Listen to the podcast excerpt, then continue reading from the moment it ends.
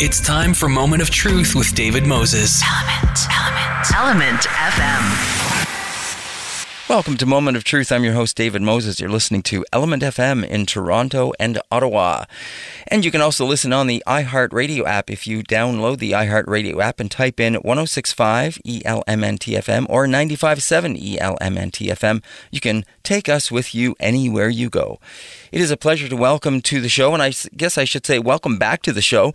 We've had Matthew Bisson on the show before. If that name sounds familiar, it is because Matthew is our station manager in the Ottawa station at 95.7 ELMNTFM.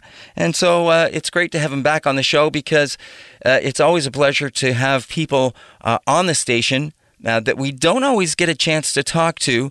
But in light of uh, situations that have developed, as everyone is familiar with, uh, having to do with Kamloops, with the 215 uh, unmarked and, and, mass grave that was found there, uh, as well as recent developments uh, that we heard about just the other day uh, coming out of Saskatchewan and the Cowessess First Nation, and those unmarked graves of over 750.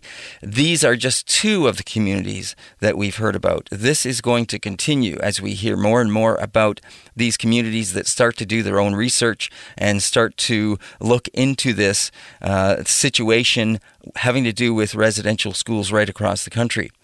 So we wanted to do a, a, check in with people at the station uh, who have I- Indigenous backgrounds and try to get their sense of how they're feeling about this because this is a very personal thing. So, Matthew, welcome to the show. Yeah, thank you so much for having me back, David. It's a, uh, not a great topic to have to discuss, but uh, I think it's all great that we're able to come together and sort of have these discussions because it certainly has been, I think, a very heavy time for all Indigenous people across Turtle Island over these last few weeks. Yeah, and and you know, having said that, I keep thinking that it should be a heavy time for everyone, not just yes. indigenous people, but everybody should be feeling this. I'm not sure if everyone is in you know feeling it the same way, but this is, as I've heard and as we heard uh, mentioned, I think in the news uh, reels yesterday, this is not just an Indigenous story. It's not just a residential school story. It is a Canadian story. This is part of Canadian history. Mm-hmm. Oh, absolutely. And I think for me, that speaks to, you know, I think the main question is sort of like, how are you feeling? And to me, mm. it's a real mixed feelings. It's mm. it's a real mixed bag, and it's can be sort of almost hard to explain. And the point you just made that it is not just for Indigenous people to carry; it's very much for non-Indigenous people in Canada to carry. Um, you know, settlers, uh, colonizers, kind of thing. It's it's very much part of their history as well. And so for me, the sort of mix of feelings involves just that. And I feel like there are some positives in that. I think this is getting more attention now than, at least in my lifetime, it ever has before. Mm. And so it's uplifting to see some people really coming forward as allies and uh, pledging to look into the calls to action from the Truth and Reconciliation Commission and do what they can to implement them. Um, even if it's just sharing some content on social media and showing their support for Indigenous people, that's very uplifting. It's really great to see. I think on the other hand, though, it is also just a lot you and I obviously are both news anchors on our stations as well. We both do the afternoon mm-hmm. news uh, in our respective markets. So it's also just a lot to just be talking about this this often and yep. um, you know having updates in the news every day. It's our jobs. We've done this for a while. I know you've worked in news for quite some time, and I've been doing radio news for many years as well. We often have to, unfortunately, tell some bad stories. Um, but I find others, for me personally, are easier to somewhat just okay, my shift's over. I can move on. I'll you know, and I'll move on and I'll live my life, and I, I won't won't be too affected by that. But this is definitely, I think, a time that has been perhaps the most challenging for me. Uh, being a news broadcaster is just having to tell these stories and then sort of feel the weight of them, mm. not even necessarily as soon as the last newscast for the day is done, but sort of beyond that as well. And then I think going back to the support that I think has come from people across Canada, again, I think that's a positive thing. People are talking about this, people are pushing for change. At the same time, I can't help but have a little bit of cynicism myself in that the Truth and Reconciliation Commission issued its final report with its calls to action approximately five years ago. We knew about, uh, you know, a confirmed um, roughly 4,000 children who never came home from residential schools. And so I don't it's just it's hard for me to process the fact that the issue of that report and all the information we had there that that didn't uh, generate the same kind of support and outcry and people demanding action even one, I think one of the first stories I covered here in Ottawa was they unveiled a banner at the uh, Museum of Civilization, which is just across the water over in Gatineau from Ottawa. Mm. They uh, unveiled the banner of the names of the known people, the known mm. children who died at residential schools, just the ones that, of course, they have a record that they passed away. And again, that that banner is you know over three thousand names strong, and even just something like that, you know, why didn't that get more attention? Why didn't that push people to call for change and things like that. So it's a real sort of mix of feelings. And I think just as I said earlier, for me, it's just I guess the general description I give to it is that it's a very heavy time. I feel it is. I, I feel that weight as well. And and you know you mentioned the Truth and Reconciliation Commission uh, five years ago, and and why hasn't it? You know, sort of uh, had more attention. But I guess the it, sometimes it takes time for that information. I mean, people have been working on that truth and you know reconciliation. People have been implementing things, and you and I have both heard that that uh, even from talking to organizations, some of the interviews interviews that I've done over the years here on Element FM, I have heard from uh, people like lawyers in Alberta. Uh, there's a, a, you know an overseeing body uh, that has started to implement some of those things to get lawyers up to speed on mm-hmm. the Truth and Reconciliation Commission and the calls to action, and and so there has been work being done, but this galvanization that we are seeing is is now because okay, we can no longer ignore this. This these mm-hmm. these this grave these grave sites are now a reality, and I think that we've heard this is a wake up call for Canada. You know, the I heard this uh, mentioned yesterday about how these were concentration camps. hmm yeah, I actually was really buoyed by some of the comments uh, from uh, Chief uh, Cadmus Delorme, mm-hmm. who talked about that this is a crime scene. Mm-hmm. That you know it is a crime to deface or remove headstones yep. in Canada. Yep. So we're treating this as a crime scene, yep. and that's just it. And I've actually seen or heard comments from other Indigenous leaders suggesting that some of the staff, not maybe a lot, but some of the staff, some of the nuns or some of the priests that worked at some of these residential schools are still alive. Mm. And should they not be held criminally responsible for this? And mm. whether it's going to go there, I, I don't know. But I don't understand why you would not. You know, these yeah. were crimes against humanity, as you mentioned, yeah. genocide, yeah. and people need to be held accountable for this. And I think that's something that Indigenous people are looking for as well. Um, you mentioned the intergenerational trauma, and absolutely, I think that's one thing that I think is probably perhaps the most difficult for non-Indigenous people to understand how the effects are still being felt today. And um, myself, my grandmother went to a residential school. She was taken to the Spanish residential school. Mm. Um, you might have seen seen a video of our very own Cody Coyote, who that's uh, turns out that's actually where some of his ancestors were taken as well. And mm. he recently went to sort of the remains of the building and filmed this really powerful video there.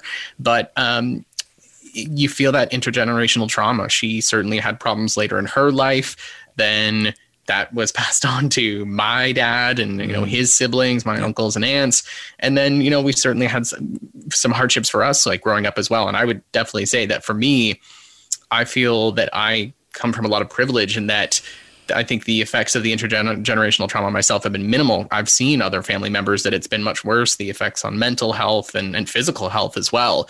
So you really see that. I think that's the hardest thing for people to understand. One thing that's been interesting for me in, in this conversation, obviously coming about more. And I certainly regret having not really talked to my grandma about her experience at these schools. I think it's one of those things you think, oh, she probably doesn't want to talk about this. So maybe I shouldn't ask about this. But I, when she was still alive, I was basically just too young and foolish to, mm-hmm. you know, make that a priority to have that conversation and talk mm-hmm. to her more about her, her upbringing and her, you know, her, her youth and things like that. But I've certainly had some positive conversations with my brother and my mom and some other family members uh, over these last few weeks, as of course, this is so much in the national spotlight. And it's really difficult to hear, but you know, I think obviously the aim of these residential schools beyond the genocide was also just to basically the, the, cultural genocide aspects to make indigenous people give up their languages, give up their cultural practices, give up their traditional ways, and just adopt you know European basically values and and and trades and things mm-hmm. like that. And basically, and it's kind of tough to say, and I don't mean to be disrespectful, but what their desired outcome was really actually worked on my grandma. She mm. actually, when my mom told me that she did talk to my grandma about this and that my grandma and her actually went on a road trip to the school in Spanish. And she said, you know what? I, I, I didn't mind it here. I, I, made some good friends here. I know bad things happen to some people, but I didn't mind it. Mm-hmm. And, you know, things like she became a devout follower of the church. Mm-hmm. You know, we growing up didn't really go to church too often, but when we would go to Chiging First Nation, um, that's where she's from if we were there on a Sunday, we were going to church for sure because mm-hmm. you know it became a part of her life. So in that way, again, it kind of worked, if you will.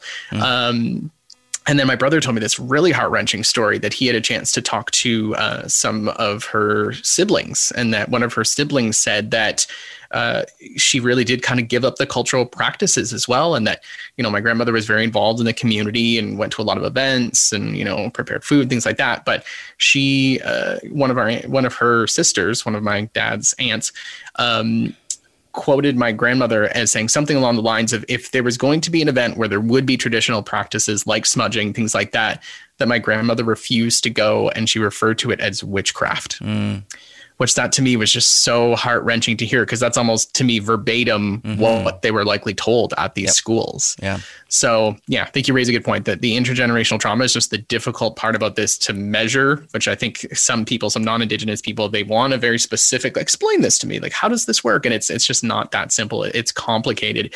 But as you said, absolutely it's being felt by generations to this day. Um, you know, there's discussions along the fact that it's going to take seven generations for us mm-hmm. to fully heal from this yeah. and, and whatnot sort of thing. So that I think is an aspect of these schools that mm-hmm. it's just, again, it's hard to quantify, hard to qualify, but yeah it's something that will still be uh, felt by Indigenous people for many years to come. You, you, know, the fact that you said your grandmother reiterated some stories that she said, I had an okay time here. We've heard some stories like that. But yeah. that, that, of course, does not in any way mitigate what what these schools were set up to do. And like you said, in many cases succeeded, whether completely or in part, it was done forcibly, not by choice, to make sure that, that this was implemented uh, against the Indigenous uh, kids and Indigenous populations of Canada.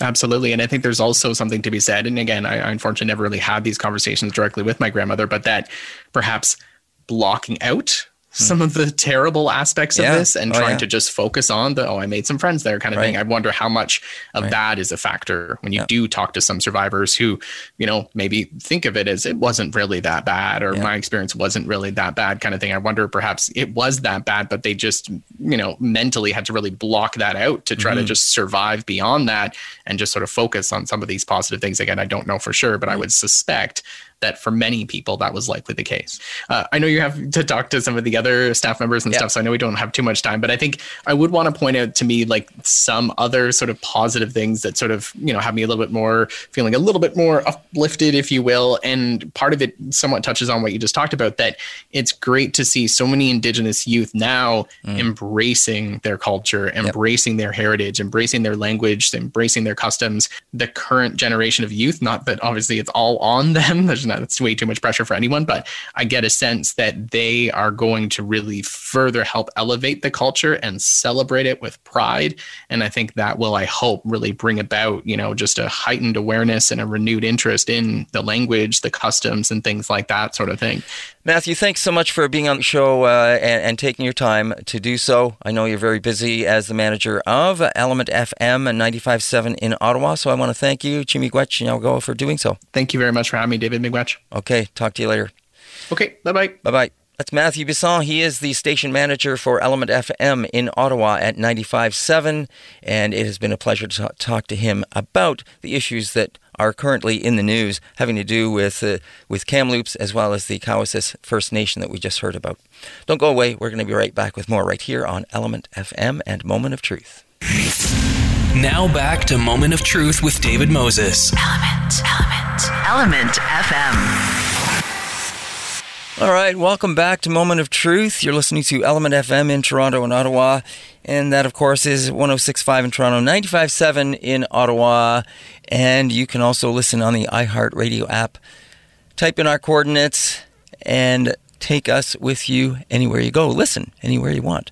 My guest here on the show is my fellow afternoon DJ, Mr. Julian Taylor. It's a pleasure to have him on the show. It's always nice to be able to talk to Julian outside of the, the, the working schedule that we have and uh, just share some thoughts. Now, one of the things we're doing here on the Moment of Truth show today is talking to staff here at Element FM, the Indigenous people who work here at the station, to try and get a sense of things that that have of late been happening, specifically with the Cowessess First Nation and uh, Kamloops, BC, and trying to check in with people to see how they're feeling.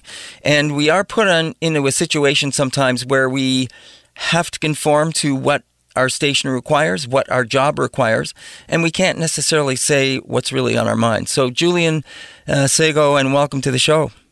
Sego, how are you?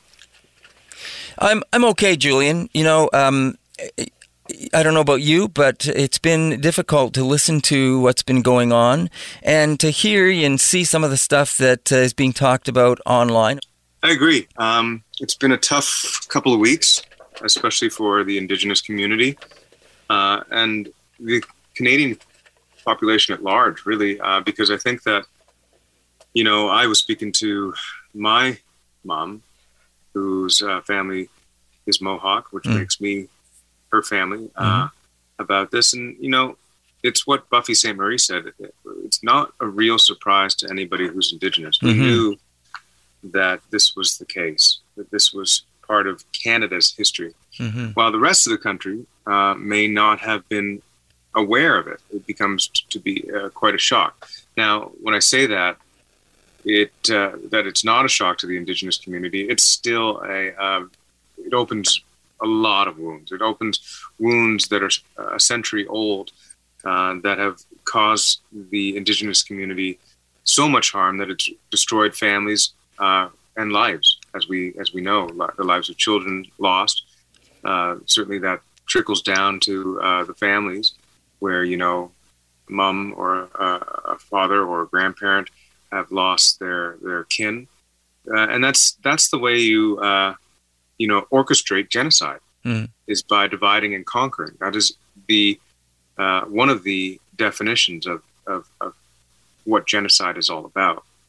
Now, you and I both know that in South Africa, the uh, apartheid system was pretty much based on the uh, indigenous uh, system here in mm-hmm. Canada that the Canadian government had orchestrated yep. with the residential schools and the Indian Act. And uh, not a lot of people may know that. But now let's get to the point where um, the way people are saying we should cancel Canada Day, and I don't think that we should cancel Canada Day. You know, John Tory mentioned that Dundas Street should be renamed, mm-hmm. and that by renaming it, it is actually not canceling history. You know, and I agree with him there. I think that uh, there are people across this nation uh, that really feel strongly about uh, Canada Day. And I feel that what needs to happen this Canada Day is that a, a huge acknowledgement has to be made that the history of Canada that people have been taught through school and through the rest of their lives is false. It is wrong. Yeah. It is biased, and it is the history told from uh, white men's textbooks. Mm-hmm. And we have to abolish that, or not abolish that. We need to uh, change it so it reflects the history of all the people here. Now, when I think about Canada and I think about the indigenous communities now, I look at my life and I say, you know, I am fortunate to have received an education. I am fortunate to uh, be employed. I'm. In, I, I, think what I would like to see happen is the country uh, accept and learn and really uh, attempt to reconciliate with the indigenous communities, and not only the indigenous communities. I, I mean, you know, all marginalized com- communities here in this country are part of this country. It is not just uh, a country that was made of, uh, of European descendants. Okay, so um, there are people who have come to this country, immigrants who have come to this country, who found great opportunity here, uh, and who may not have, have any idea of this dark history that Canada uh, has. Those people, uh, I would say, you know, are are allies in many ways because they have felt the same uh, about their lives in their p- previous um, location. Do you know what I mean? Mm-hmm. So I I think that what I you know what I would love to see happen. I would love to see uh, the church either be per- persecuted or or maybe taxed from like you know retroactive taxes to the church from inception because there's billions of dollars there if that's the case, and that money be used to uh, help rebuild the indigenous communities here for sure. Uh, you know, languages is a big thing, um, culture help reinstate and rebuild that for the indigenous community because they, they owe us that for damn sure. And I think that, you know, that goes uh, for the slave trade, for all of these things. Mm. Um, the church has gotten away with murder, and uh, there is no pun intended in that. Mm-hmm. The, the Canadian public may have been somewhat ignorant of this, but there has been this talk going on for a long time about the residential schools and about what they did and the fact that children went missing. That that's been reported in the news before, but to now have these these mass graves, uh, you know, actually fact. This is now Well, fact. Yeah, it, it goes down to that ideology where, uh, you know, in the court of law, you're innocent until proven guilty. Well, now Mm. there is evidence, Mhm. hard, cold evidence right. for the Canadian population who didn't really believe to digest, no, whether how hard it may be. Mm-hmm. Yeah. That's what's changed. And do you do you get a sense that this may actually be the change that was unfortunately necessary to wake up Canada to this? You know what, David? I have this feeling that, uh, you know, okay, let's look at it this way. The answer is yes, but I think it goes even further than that. I think that in order for the human race to actually survive, that we need to go back to our ancient teachings. I believe that these spirit voices that were buried are now a wake up call and a reminder to tell everybody to please listen. It is not the only reminder. When you look at what's happening around the Mm. planet, Mm. it's on fire Mm-hmm. and there's a pandemic sweeping through Mhm. every coun- Mhm. Country and continent. Mm-hmm. If we don't wake up, and I believe those ancient teachings are within, you know, the languages of people lost and forgotten. I believe those ancient teachings are, are teachings that are spiritual teachings that all indigenous people across the globe, long before, you know, uh, colonialism came into the, the forefront, where we were balanced with the natural world, is where we need to head in order for this entire human race, the inheritance of this entire planet, which is my belief is everybody on it, to survive. I, I, I I agree. You know, with many of the interviews that I do here on the show, talking about the climate crisis, climate change, and and some of the things that are going on or that need to happen. Uh, people that are writing books on how we can, uh, you know, turn a page towards, uh, you know, uh, dealing with the the climate crisis that we find ourselves in. It is exactly from what I understand, and I say this quite often in interviews. Is it's going? It is going back to those traditional teachings that indigenous uh, people had for living light on the land and and living in harmony with the planet. That's really kind of what you're saying to some degrees is where it was where it needs to go back to if we are going to like you said find a way to survive on this planet because of all the things that you you mentioned. Uh, the, world is in this pandemic. Uh, the world is on fire. I mean look at uh, what's going on with weather. Just uh, it's unprecedented out in the the northwest right now with temperatures and and things like that. And not only the temperatures going up but imagine what that's going to do to the earth. It's going to dry it out, and the the west coast you know has has all this ancient forest and these the you know can ignite fires very quickly and they can burn out of control. So we'll have to keep an eye on on what you know if if that happens as well in the next little while because of this weather that's uh, out on the west coast and and what's happening there. I agree. Uh, spirit voices are, are, are meant to be listened to. These unmarked graves that have been uncovered are a reminder of that. Mm. I look at it uh, in terms of, uh, of, of in horror and Mm. dismay. Mm. Yet the way that I was brought up was to be uh, always looking for the answers that the universe is providing for us, the Mm. obvious one. You know, Julian, with your talking about uh, spirit voices and things, I did hear um, uh, an uh, someone in, in a news report or in a, somewhere in the last couple of days about um, an elder who said, "Maybe now they will listen," and it ties right in with what you were just saying. He said, "Maybe now they will listen because it, it's the dead that is speaking." Yeah, I agree with that. Yeah. 100%. Yeah. Well, you know, and we may not have heard the, the last of this. You know, all these communities and First Nations uh, and and, and uh, across Canada are starting to do their own research now into. We're going to see a lot more of this, and, and you and I both know that. Yep. It's going to get more horrific uh, than uh, most people actually think. mhm.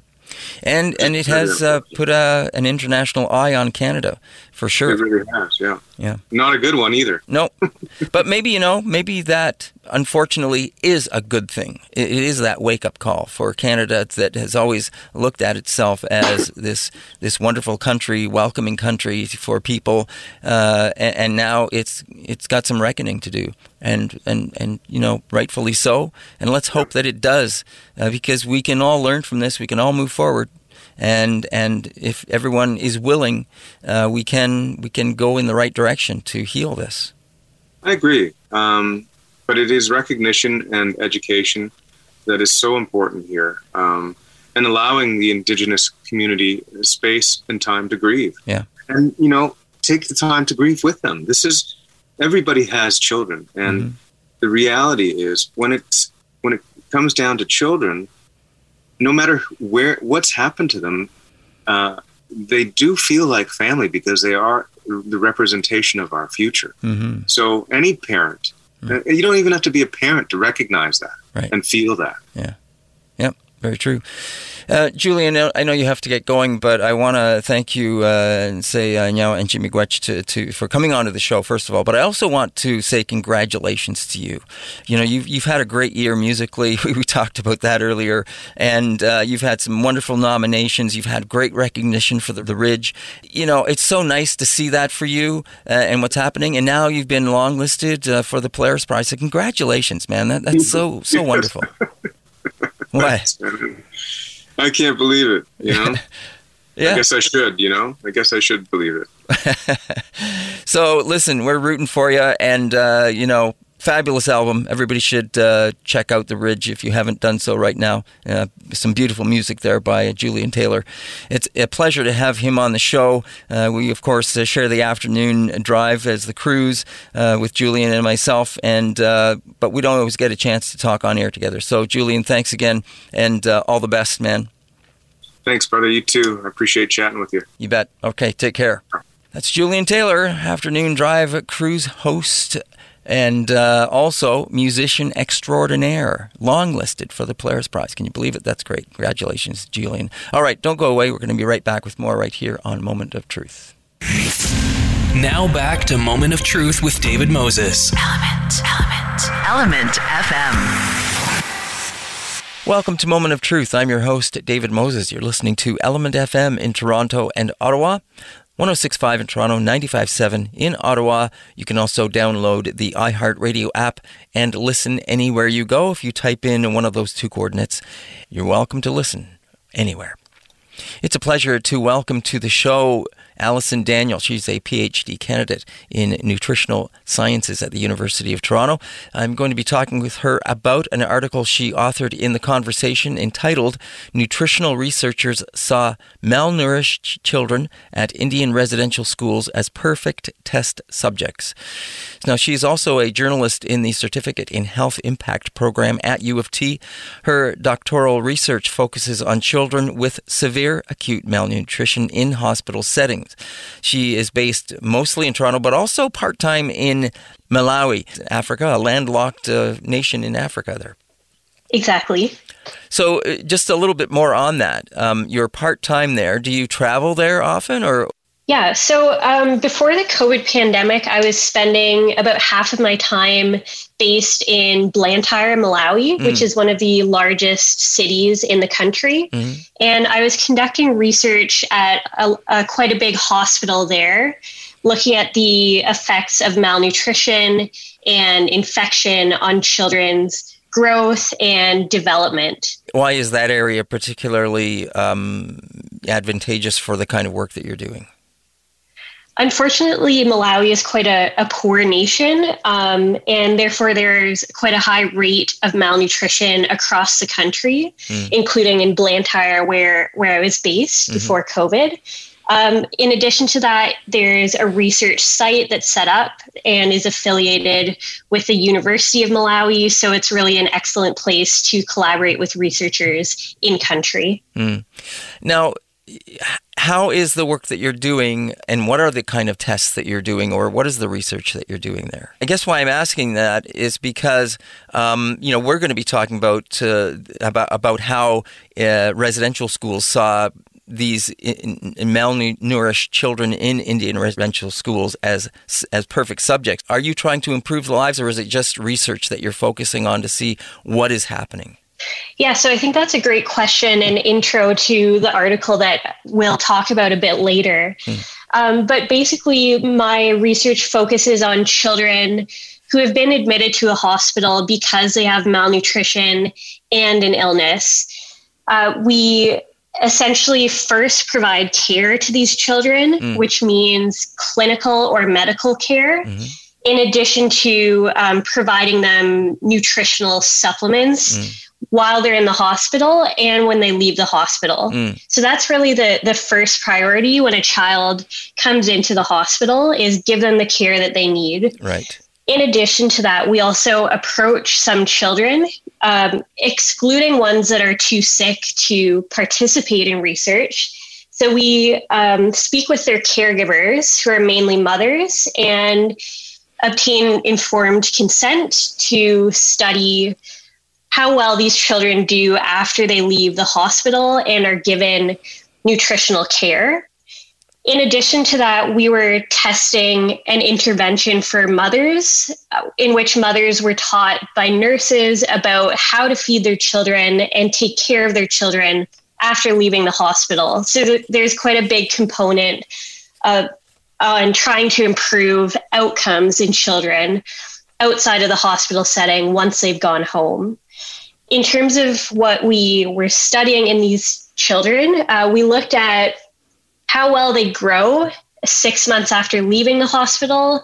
So we looked at their mm. weight and their height. Mm. In addition to that, we did an assessment of their development. So that could mean their motor development, so how well they're moving and, and doing tasks that involve muscles or hand motions or so on and also um, looking at their cognitive development. So, how well they're able to understand and communicate language, for example. Um, but one of the important things is that we try and be very sensitive to the child's needs and caregivers' needs, and everything is completely voluntary. How important is nutrition? I guess why I'm saying that is is how soon can we see the results of of this start to take effect on someone either improve Im, with improved diet or you know uh, or being denied that kind of thing yeah that's a, a great question so i would say that uh, nutrition is a very very important component um, right now globally malnutrition contributes to almost half of child deaths So we know at a global scale, it's incredibly important to consider nutrition. Mm. In terms of an individual child, uh, being malnourished during a time of growth and development can have consequential short term effects. So that could be, as I just said, uh, risk of dying, unfortunately, which is increased when there are other factors like disease. But in addition to that, we're finding out more and more that children who have been malnourished struggle in terms of uh, achieving academic performance and going through school uh, as timely as they would, uh, or as timely as non malnourished children in the long term, malnour or people who have been malnourished as children often don't make as much money. Uh, this is mostly important in low resource settings mm-hmm. like Malawi, where I do research. Right. But one of the other things that we've been finding out lately is that being undernourished as a child uh, can often have long term effects into adulthood um, in terms of what we call non communicable diseases. So these are things like obesity, type 2 diabetes and so on. Mm. So that's one of the one of the things that is definitely on people's minds in the nutrition world right now. Mm. When you say that, it makes me think of the long-term effects. Yeah, absolutely. So essentially malnutrition uh, in a child really sets them up for for challenges um, throughout their childhood and beyond that as mm. well. Do we have any idea of how these th- this malnourishment can affect things intergenerationally, um, from adult to child, etc. Much like we have talked about with residential schools and the intergenerational effects of the schools themselves. Yeah, that, that's another great question, and it's really an emerging area of research in the, in nutrition. Mm. Um, but what has recently been uncovered is that um, being malnourished as a child or even in utero. So, um, a, a, pregnant mother who's malnourished, their child will be born um, kind of essentially knowing how to to store fat and to mm. adapt to a very deficient environment. Wow.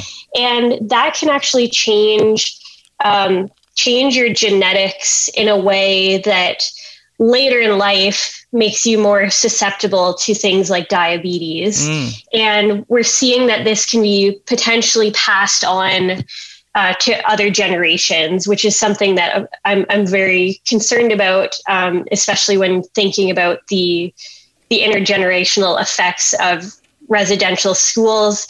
Intergenerational trauma is one aspect of that, but also the, the potential nutritional problems that, that will persist. Right. Now, your article in the conversation, as I mentioned off the top, it's entitled Nutritional Researchers Saw Malnourished Children at Indian Residential Schools as Perfect Test Subjects. Now, you, you start off the article, first of all, by acknowledging Kamloops and uh, Cowessess, where we, of course, have seen these uh, mass graves that have been found and, and unmarked graves that have now come into the news. And you go on to to uh, put a call out to colleagues and others to uh, start uh, speaking up and and uh, non-indigenous people to to speak up as well.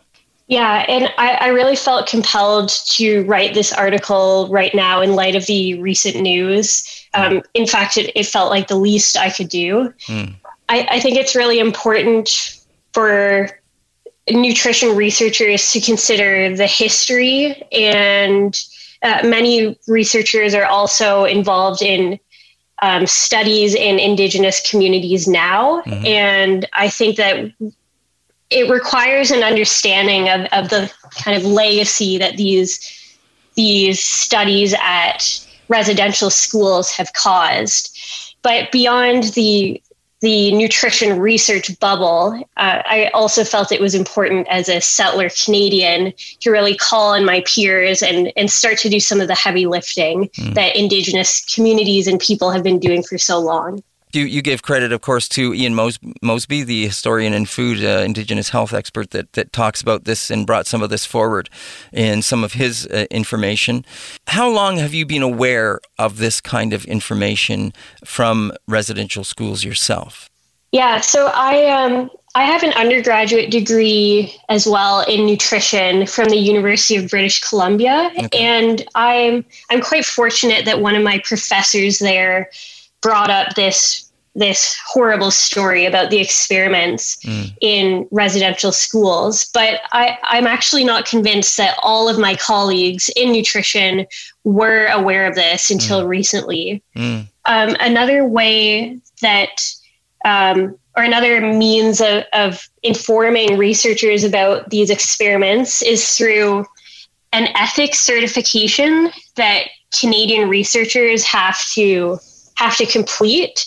There is actually a module now on these nutrition experiments, uh, which I, I, think is is excellent. I think that's a great opportunity to teach researchers about these experiments. But at the same time, uh, I think it could be considered a formality, and I'm not sure it goes deep enough in in telling people what the history has mm. been. You know, one of the things that really shocked me to learn about the experiments that were being um, put in place in residential schools uh, for these children without consent, as, as pointed out, um, is that uh, the government, as well as many big uh, companies, were behind this research? Yeah, I mean, this is one of the things that I guess by now shouldn't be shocking, but uh, one of the things that is important to note is that the federal government was aware of the poor conditions in res- residential schools. They were aware of of the high malnutrition rates in these schools as well as in indigenous communities. And knowing this still approved these experiments on malnourished children. Yeah yeah it, it's tough to uh, still hear you know it's still tough to hear that this willingness took place in you know th- this country uh, called Canada because it sounds um, it sounds so much like uh, you know, the concentration camps of the Second World War. When you hear this stuff about the, the stuff that went on um, and what was perpetrated against the, the Jewish population, in, you know, in these in, in these concentration camps. Yeah, I really think that there isn't much difference uh, in terms of what was done during the Holocaust on, as you pointed out, uh, Jewish and other uh, populations mm. in concentration camps. Um, I mean, this is it's absolutely heartbreaking to think of what went on in residential schools, specifically on children. Mm-hmm. That that's something I just I just can't fathom. And I, I also do want to highlight one of the parts of my article that I, I wrote in which I talked about the the development of the Nuremberg Code yeah. in 1947, uh, which came out of the or it was part of the aftermath of the of these experiments during the Holocaust and laid out the ground rules in, in saying that voluntary consent is necessary uh, to do research and experiments have to avoid unnecessary harms. And that was the same year that many of these nutrition experiments at residential schools were started. Yeah, yeah, it, it makes you wonder. Uh, it really makes you wonder.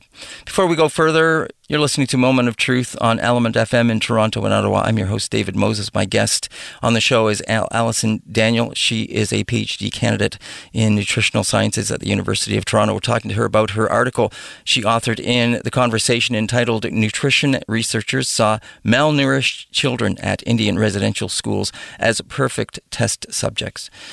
Now, Allison, you point out also because uh, again, going back to Ian Mosby, um, you know this information isn't new. It's been out for a while. Ian brought this out uh, a number of years ago, 2006 or so, or and and you know it was talked about and raised uh, attention there. But but do you think this information amongst people like yourselves, your your peers and colleagues, um, will the, do you think there will be a, a different approach to knowing or or uh, or hearing this information now? I I absolutely hope so. I I think it's it's devastating that um, Ian Mosby Um, he published his research. It made the mainstream media in 2013. People were well aware of what took place in terms of the malnutrition and experiments, and nothing was really done after that yeah. um, in terms of of uh, the federal government and others, um, the Catholic Church and so on, actually owning up to this and acknowledging it and doing something about it. So I, I hope that with with I think what I would call momentum now that that something will be done, that apologies will be issued, and a whole lot more than that. That's that's really just a starting place. Right. Um, now, you mentioned the Nuremberg Code in 1947, uh, again, which states that voluntary consent for research is absolutely essential and that experiments should avoid unnecessary mental and physical suffering. Uh, you know, when you hear those words, um, and then we know about what was taking place at the same time, uh, it, it really makes you wonder what people were thinking. like they were, this was being done deliberately, uh, and, and, it really makes you wonder what they they must have. Oh, gee, I don't know. I, I you know, there's too much to go. You could go so far down this rabbit hole, couldn't you? Yeah, I, I mean, I think that several of these researchers have tried to justify uh, these experiments and, and, use the guise that they're actually trying to learn about indigenous people and and then subsequently do something to improve their health. I my feeling is that there's no excuse, nothing good came from this, and the Nuremberg Code should have been listened to. There are some some theories about why these researchers, like Lionel Pett, um, for example, didn't actually listen to the code at all one being that it might not have made um, enough of a, a, stir across the world outside of Europe. I, am not sure that's true. Um, another another reason um, was that these researchers might have thought they were more sophisticated than mm. than those doing biomedical experiments in in concentration camps, mm. which is completely unacceptable and is right evidently a colonial mentality. Right. Now, the idea, of course, as you mentioned also in your article about, about what you just said, the idea of, of helping, this is meant to help Indigenous people. Uh, it was sort of an underhanded way of maybe helping, wasn't it? Because the idea was that if we improve the health of uh, indigenous people, thereby not uh, by not passing along diseases to non-indigenous people, then that's better for the country. Yeah, I think that one of the reasons that the federal government approved these experiments was that they thought that you know this would be beneficial um, to other Canadians' health and also would make Indigenous people more valuable in terms of contributing to the economy. Um, but I think to then, you know, do an experiment where you intentionally starve children for two years, I, I, I, don't see how that adds up. I think it was really just a, a guise to mm. to get some of these nutrition experiments underway without the intent of ever actually helping mm. these populations or children. Right.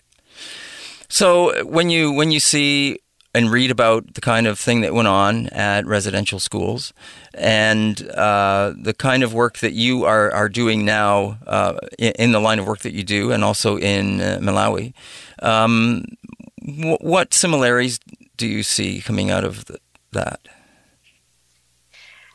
Well, one of the things I, I will say is that malnutrition equals suffering. Mm. And I think even though the context is quite different. I, I really do understand how horrendous this must have been for for these children and and for their families and and so on. So I I mean if to me it's just heartbreaking to think of instead of seeing a malnourished child and and doing something to address this significant problem actually making it worse I, I just again i can't fathom that right I guess the other thing to consider about this is we're, we're talking about specific experiments that were done specifically uh, for the point of experimentation. But uh, we know that, that the diets that the children were being fed in these schools were not the best in general. Just you know, the kind of food that they were being given was limited, and it was uh, it was not a full diet. Uh, you know, many times I believe the, the children had to go out and and work in the fields to plant the foods that other people were eating, and they were not necessarily getting a, a advantage of themselves, if I'm not mistaken. Yeah, that's correct. So I, I there are a couple justifications for for um, not providing traditional foods, quote unquote, uh, in residential schools. One of them being that there was a theory that there was likely to be a natural transition from traditional foods to foods foods that would be bought in a store. Um, so, some of the researchers thought that by giving less traditional foods or store bought foods within residential schools, it would help indigenous people adapt. But right. we know that this is just a form of assimilation. Right. So I, I think that's the bottom line there that it was a way of making it easier to assimilate children. And I think you also point out something about the traditional diets that Indigenous people had. Um, that that they were referred to as as not as uh, as healthy, uh, and and of course that's not true. But it makes you wonder about what these nutritionalists were actually knew about their own line of work to say something like yeah. that. Yeah, Yeah, I mean, I, I, think that's a good point as well. Um, in the 1940s and 50s, when these experiments were being done, nutrition was research and practice was really on the rise. Mm. Um, and I, I, do think it's true that probably the the the field wasn't evolved enough to fully comprehend um, what what a child's nutritional needs were. But I, again, there's there's no justification in, in how this is approached or um, or taking away traditional foods, which is again a means of of cultural genocide. Mm-hmm. Yes, and this is just one thing we're referring to. This is just one little aspect of the residential school system that we are talking about, the nutrition side of things. Not not everything else that was going on there at the same time. Uh, their, their, physical treatment, their environments that they were put into, uh, the abuse that they took, all of those other impacts that had on that you know these people had put upon them as well. Yeah, exactly. And I, I do want to kind of go back to what um, I was talking about earlier with what my research is on, and and how we're focused a lot on how nutrition uh, impacts growth and development, but we're also looking at how other ingredients in a child's environment can improve their outcomes. And one of those is minimizing physical and emotional harms and improving care practices and um, a mother's attentiveness to the child and so on. And that that was completely taken away in these residential schools and ha- it does have harmful effects. Um, so as you said these nutrition experiments are just this is just one component. Um, and I, I, felt it was an important story to raise, but it's just one piece of the puzzle here. Yes, indeed. And um, I'm sure that we'll be hearing much more about these kind of stories in the future, given the fact that many First Nation communities are now going through the process of doing the research to uh, find uh, to find and, and, look for unmarked graves in their communities where residential schools were either located or located close by. Um, we know that that uh, First Nation uh, communities and people have been talking about this for many many years, um, and uh, and now we are getting to see the actual facts uh, from this this kind of radar, uh, ground penetrating radar that is uh, actually showing up these uh, these these graves in, in there, and it makes you wonder. You know, going back to your article and, and what the Truth and Reconciliation uh, Commission has said about uh, children um, that were in residential schools, that most and, and the main causes of death were physical harm, malnutrition illness and neglect. And of course, I guess if you're malnourished, then you're more susceptible to illness to begin with. Exactly. And I, I think that malnutrition was likely a, a, huge contributor to deaths in in residential schools, um, which is is just tragic. Mm. Mm-hmm.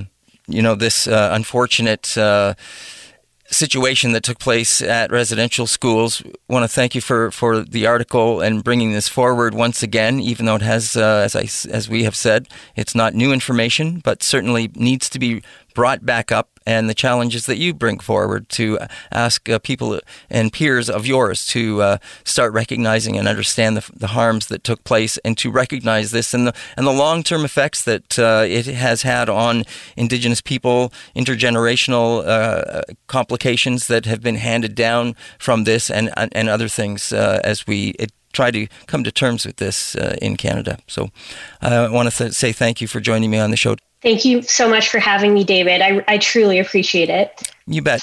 And uh, take care. Hopefully, uh, you know, if there's further information that comes forward, we can have you back on the show. Absolutely. Thanks again. Okay, you take care. You too. Right. Bye bye. And that is Allison Daniel. She is a PhD candidate at nutritional sciences at the University of Toronto. We've been talking to her about her article in the conversation. Nutrition researchers saw malnourished children at Indian residential schools as perfect test subjects. You can find that uh, on the conversation online. Now, if any of this information today uh, you have found triggering, you can call uh, 24 hours a day the Indian residential school crisis line at 1 866 925 4419. And that is Moment of Truth for today. I'm your host, David Moses. Thank you for listening to the show each and every day. We'll see you again tomorrow. This has been Moment of Truth with David Moses. Element, Element, Element FM.